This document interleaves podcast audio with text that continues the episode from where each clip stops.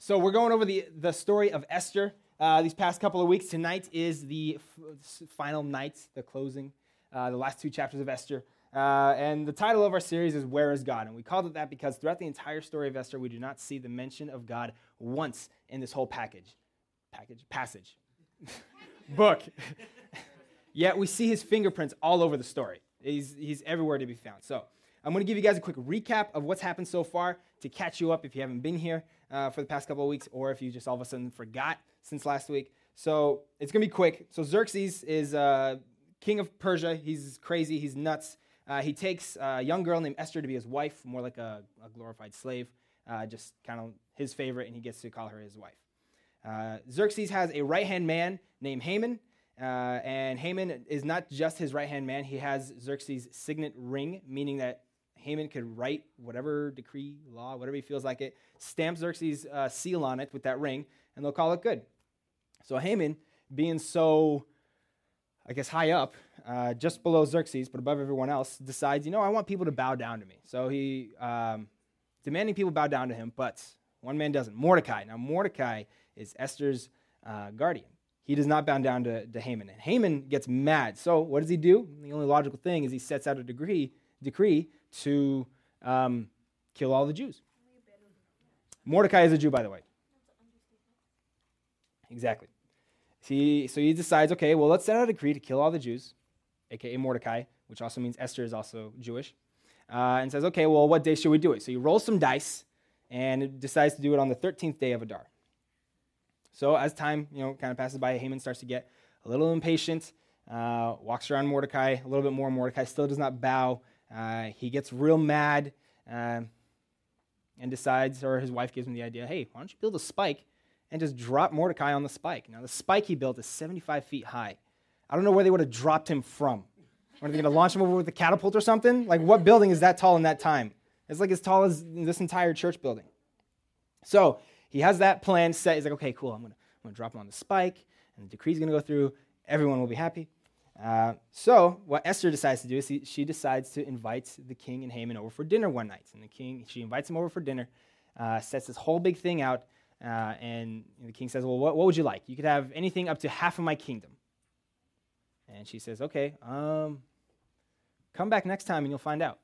It's like, okay, cool. So they, they come back for a, another dinner, and Haman, Haman's on his high horse at this point. You know, he is at a, a, a feast with just him and the king, or him, Xerxes, and Esther, the queen. Excuse me. So he thinks he's all that in a bag of chips. But Esther rats him out. Says, hey, Xerxes, Haman wants to kill all the Jews. By the way, I'm Jewish, so we should do something about this. So Xerxes is mad. He's like, how dare you? How dare you? And he's had a little bit to drink, so he's a little off the rails at this point. He storms off. Um, and one of the servants, one of his Xerxes' servants, uh, says, Hey, hey, man, um, Haman built a spike way over there. Why don't you just drop him on it? okay, yeah, that's a great idea. So he comes back inside, he drops Haman on the spike, and Haman is dead. Now there's a big plot twist. Plot twist. No, no, no, it's not a spoiler. You were here last week. Uh, Mordecai. Mordecai becomes Xerxes' right hand man after this. Mordecai, of all people, right? And he gets Xerxes' uh, signet ring so that he can start you know, making some changes for good for, for the country of Persia. Now, unfortunately, Xerxes can't go, okay, boom, that decree is gone. That can't be done. But what Mordecai was allowed to do is create another decree to counteract that decree. So he creates another decree saying that on the 13th day of Adar, the Jews can fight back, they can defend themselves. That's the story so far. You guys keeping up? Good. All right, now we're here. Um, so, throughout this entire story, uh, like I mentioned before, we have not seen the mention of God once in this story, yet his silence is so loud it's deafening. Make sense? Yeah. Exactly. So, a couple of examples. A couple of examples um, is well, a Haman is exposed for his deceit at, you know, for one. Like who this is a guy who was so high up on that totem pole that it would have been nearly impossible to be exposed, but he was. Uh, a new decree was issued that's going to save all the Jews in Persia. That's going to give them a, a, fighting chance so they don't get annihilated. And Mordecai is brought up to be Xerxes' right hand man. So there's a couple examples of how um, God is working uh, in this in this story. So, time passes. The 13th day of Adar arrives. The Jews are able to defend themselves with Mordecai's new decree. On the 13th day, they're able to defend themselves and take their plunder. Um, and over here in Esther 9, verses 12 to 13, I'll have it on the screen. You don't need to look at your phones for this.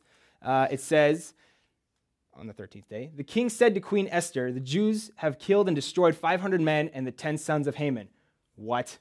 The 10 sons of Haman. He had 10 sons. It's a lot of sons. Uh, in the citadel of Susa. What have they done in the rest of the king's provinces? Provinces. Now, what is your petition? It will be given to you. This is Xerxes talking to Esther. It will be given to you. What is your request? It will also be granted. Esther responds If it pleases the king, give the Jews in Susa permission to carry out this day's edict tomorrow also. And let Haman's ten sons be impaled on poles, like father, like sons. Right? That's crazy. Like, hey, yeah, let's do this for another day. Um, yeah, let them let them defend themselves for another day because there are probably some people out there who are pretty mad, and they would probably go after them. So once this happens, uh, Purim, Purim, Purim is established. Uh, it is a day celebrated on the 14th of Adar, and it's a celebration of God's deliverance from the Jews from total annihilation. It's a time that they uh, use on, uh, they, they take on an annually to remember God's provision uh, and salvation. You know, remember how he, he saved them from total annihilation, not just, you know, from a couple angry people, but from everybody around Persia. Because at this time, people in Persia hated the Jews. They hated them. So it's pretty amazing that Mordecai, a Jew, is second in command next to Xerxes. So, which brings me to my ultimate plot twist here. Mordecai was second in rank to King Xerxes, preeminent among the Jews, and he was held very highly um, by his fellow Jews, too. So the Jews respected him, they knew who he was, and now he's way up there. Now, that can't be just easily attained. Could you imagine, like, say, hypothetically, everybody in America hated me? No, no, no, it's hypothetically, trust me. They hated me, and all of a sudden I, you know, start making the rules around here. That would be crazy. How would that happen if everybody hates me or if a lot of people hate me? That's, it's, I don't need the distractions right now, thank you. Um, that, yeah, that, that's just nothing but divine intervention at that point. That's just not, only God can make that happen at that point. So, sorry, I kind of powered through that story. so, this story of Esther is just, again, an awesome example of how God uh, is involved in our lives when we don't directly see it. Like I said, God's fingerprints are all over the story. Um, if you guys haven't caught on yet, uh, when Curtis uh, called Claire and I up to be the games, he called me Mark the Russian. Uh, he doesn't just call me Mark the Russian because of my good looks. Um, it is because I am actually Russian, right? My parents were born and raised uh, in Russia and they came here. I was born and raised here. So, hence my accent.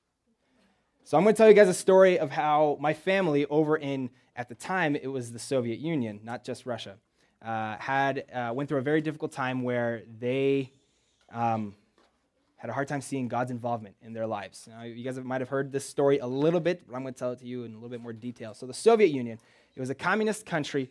Um, it was around from 1922 to 1991 was the fall.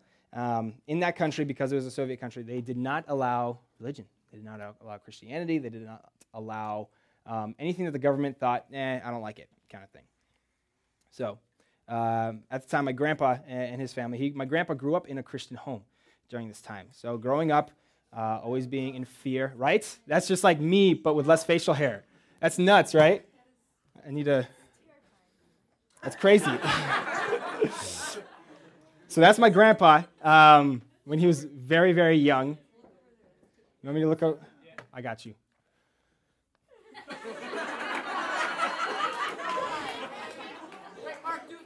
No, I don't want to do it that way. Okay, so he grew up in a Christian home, constantly in hiding, in constant fear of uh, what's going to happen to their family because they lived in a communist country. So my grandpa, uh, when he became old enough, he did the only logical thing and he became a pastor and started multiple underground churches in a communist country.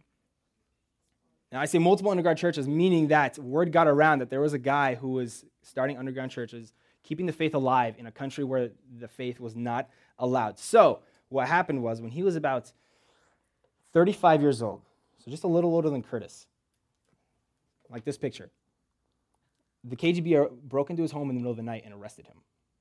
My mom was telling me the story. She said, I remember waking up, she was seven at the time. She said, I remember waking up and I heard my, my dad ask the KGB agents, before we go, can I pray real quick? They said, yeah, sure, you can pray real quick. So he prayed. So they set him into prison. Uh, he was there for three years. Three years go by. He's out, goes right back into the work that he was doing before. Two years later, the KGB breaks into his home again in the middle of the night and arrests him again. But this time they think, okay, well, you didn't learn your lesson the first time, so we're going to teach you a bigger lesson. You're going to be in prison for five years now. So he was in prison for another five years for his faith. Five years go by, he gets out. He goes to his um, core group of, of leaders uh, within his churches. There was at least 10 of them. I don't know. my mom doesn't remember exactly how many there were when she was telling me the story, but there were at least 10 of them. Uh, and he was talking to them saying, listen, we got to go down to Moscow and talk to the federal government about what's going on. Because, you know, in the conditions they were growing up in, there was such a lack of communication. They didn't know that the, you know, they didn't know if the federal government knew what was going on. So they thought we're going to take it in our own hands and go um, tell them what's going on. So my grandpa turns to those leaders. Now I'm telling you, this is at least 10 people here. Turns to them and says, listen, if you're not ready to die, don't come to Moscow. Because going to prison is the least of your problems at this point. They will kill you for this if they feel like it. So uh, the day comes where they decide to go to Moscow. Three of them show up. My grandpa is one of the three. They're on the train going to Moscow, and who else but followed them but a couple of KGB agents who later arrested my grandpa for a third time. And this time they stuck him in for three years. After that three years, they immediately decided we're going to stick him in for another year and a half. So, total, he spent 12 years, 12 and a half years in prison for his faith. Not only that, my grandpa had a wife and eight kids. Eight kids. Now, the, the government thought that you know, Christian uh, people cannot raise kids correctly, so they threatened my grandmother and said, Listen, if you keep uh, following your husband and doing what he's doing, we're going to take your kids away. And my mom has told me multiple times, I remember I'd have friends, in, these are her words, I remember I had friends in school that all of a sudden would disappear. I'd never hear or see from them again. They'd just be gone. So when they threatened my grandmother, what does she do? She takes her kids and she spreads them all over Russia. They were away, separated, and hiding, living with other families, living in different cities and villages, traveling around a lot, not knowing what's going on for about a year.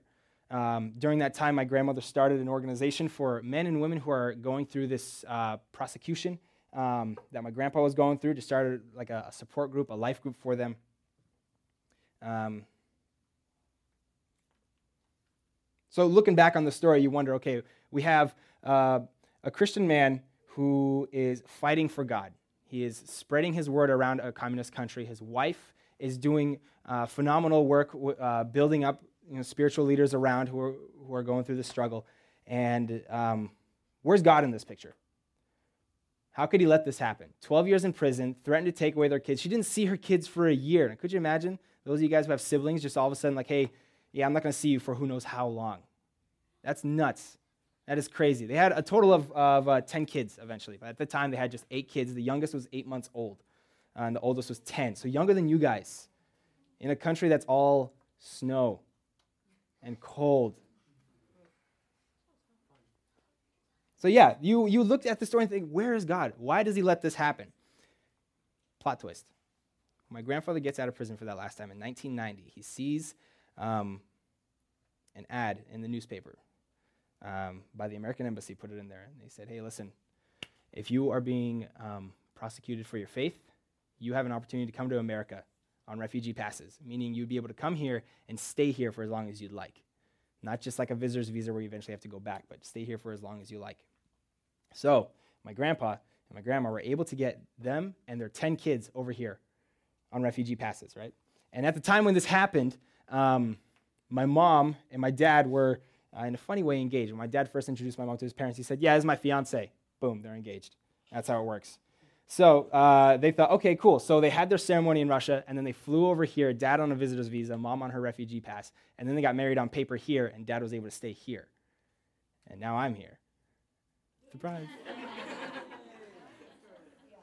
so I've heard this story so many times, and every time uh, I always just kind of chicken out to ask. But this time I asked, I asked my mom, Mom, what were, your th- what were your thoughts during this time? Did you think, why God, why? Where are you? Why aren't you helping my family out during this time? She said, No, no, I never thought that. And she said, I always knew we were going in the right direction because in 2 Timothy 3.12, you could throw that up on the screen, Dustin, it says, In fact, everyone who wants to live a godly life in Christ Jesus will suffer persecution.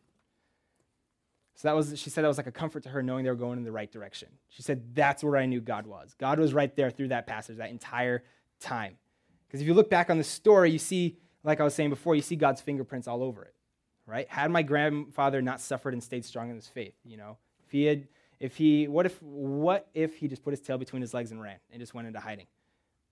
The impact that him and my grandmother had in Russia would not have happened at all. And believe me when I say the impact was huge. It was massive. My grandmother, she died about 12, no, 10, 6, a long time ago. And when we had our funeral service, there were over 3,000 people there. And probably two thirds of them flew in from Russia. These are all families that she impacted during that time.